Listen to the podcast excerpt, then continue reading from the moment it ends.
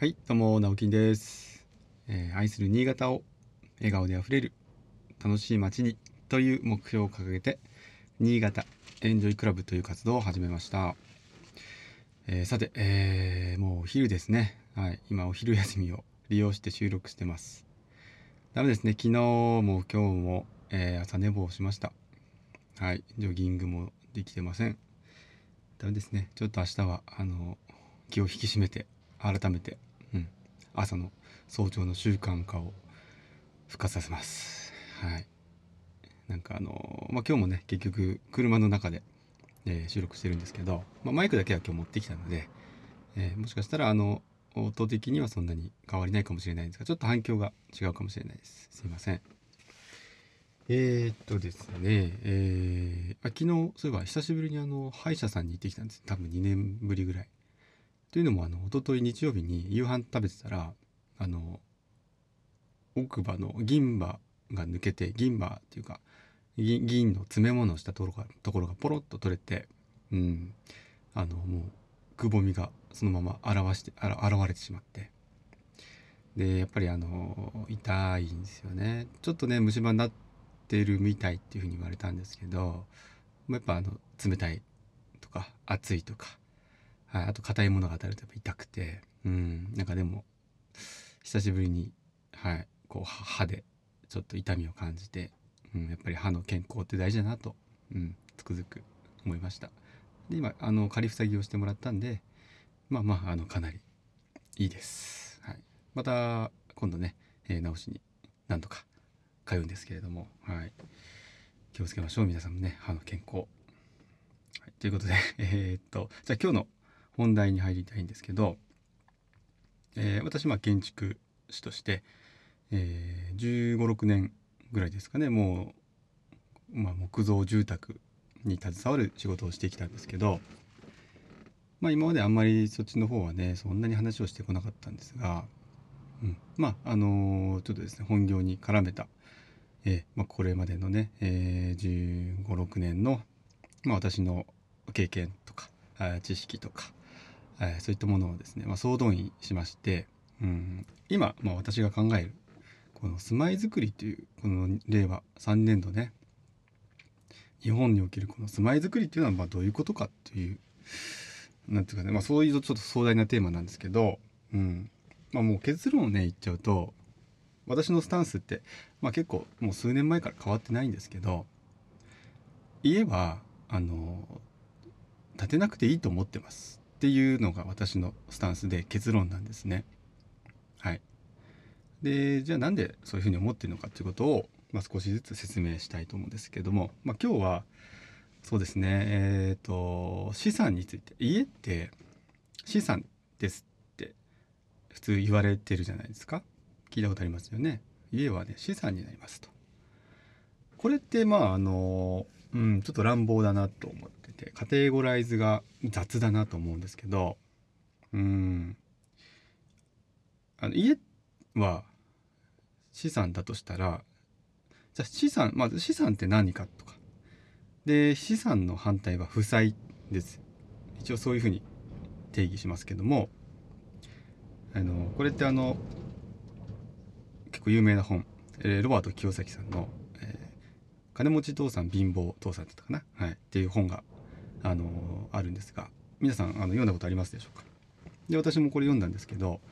まあまああの古い結構古い本なんですけどあのその資産とか負債とかっていうことに関して言うと、まあ、基本的なことを学べるのですごくおすすめです。でこれをですねもう一言で言うと資産というのはあなたの財布からああ な資産はあなたの財布にお金を入れてくれるものです。ものとか、ええ。まああの有形無形関わらずそれは資産と言いますね。で負債っていうのはあなたのお財布からお金を取っていく抜き取っていくものです。出ていくものです。こう考えるとあのあらゆるものが、まあ、資産か負債かって、まあ、この、ね、2つに分けれない場合もありますけど、まあ、大まかに分けるとこの2つに分けれるという話でじゃあ住宅。はい。でもうことこの新築住宅にじゃあ限ります今回は。はい、えーそうなるとどうですか？あの資産でしょうか？負債でしょうか？はい。これまああの皆さんもうすぐ分かると思うんですがお金出ていきますよね。うん、なんでかっていうと、えー、まあ今ですね家づくりしますってなった時は大抵ですね銀行からローンを借りますね。住宅ローンを借りて、まあ、30年35年というものを、ま、月々返済していくんですけど。返済していくということはお金出てってますよね。増えることはないですよね。はい。まあ単純にこれだけで言うとまあ実はその持ち家って負債の枠に入るんですよ。はい、でこれってでもただあの一般的な住宅家の話で例えばですよ。じゃあそのその家で、えー、住むだけの機能じゃなくて店舗がくっついていますとか、えー、アトリエがくっついてますとか何かその価値を生み出すことができる。例えば、えー、在宅で仕事をしていて、えそうですねパソコンを使って例えば何かプログラミングとかうんまあいろいろ今 YouTube YouTuber もありますね。もしあの自宅から、えー、全て収録してやってますっていうことであれば自宅があのお金を生み出している。ということになるのでそこを相殺してもしプラスになっているのであればあの、まあ、ざっくり見て家は資産であると言えるんですけど、うん、基本的には家っていうのは負債であるという認識を持った方がいいです。はい、でもね、あの、じゃあ家ってその、売りた、売りたい時売れるじゃないかって言うじゃないですか。はい。まあ、それもわかるんですが、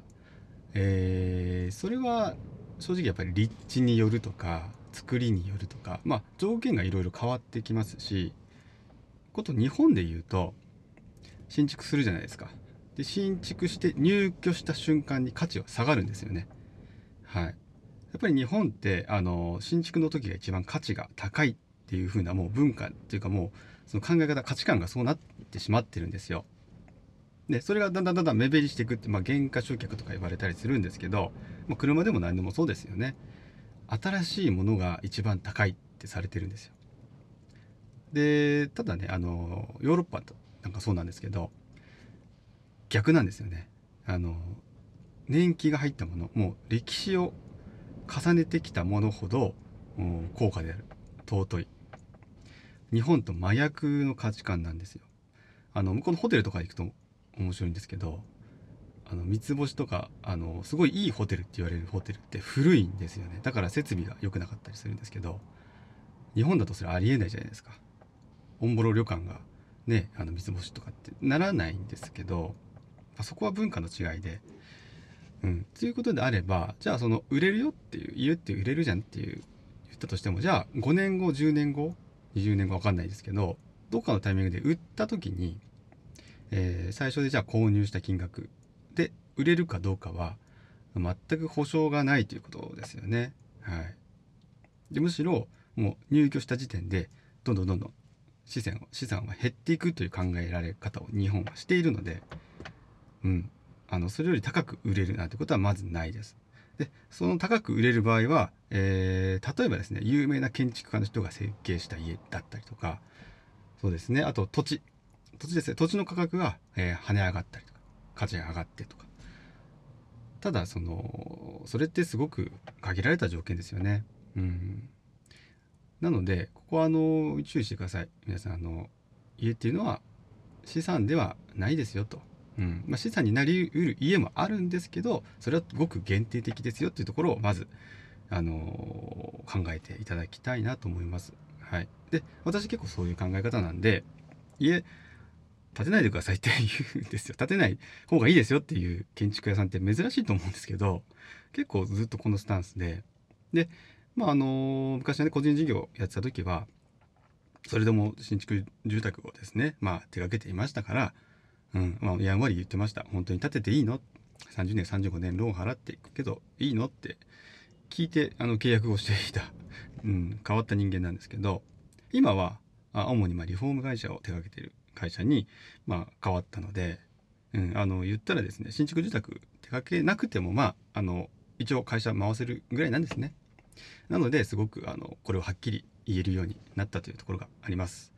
はい。ということで、えー、今日も、え、皆さんにとって笑顔あふれる一日でありますように。それではまた。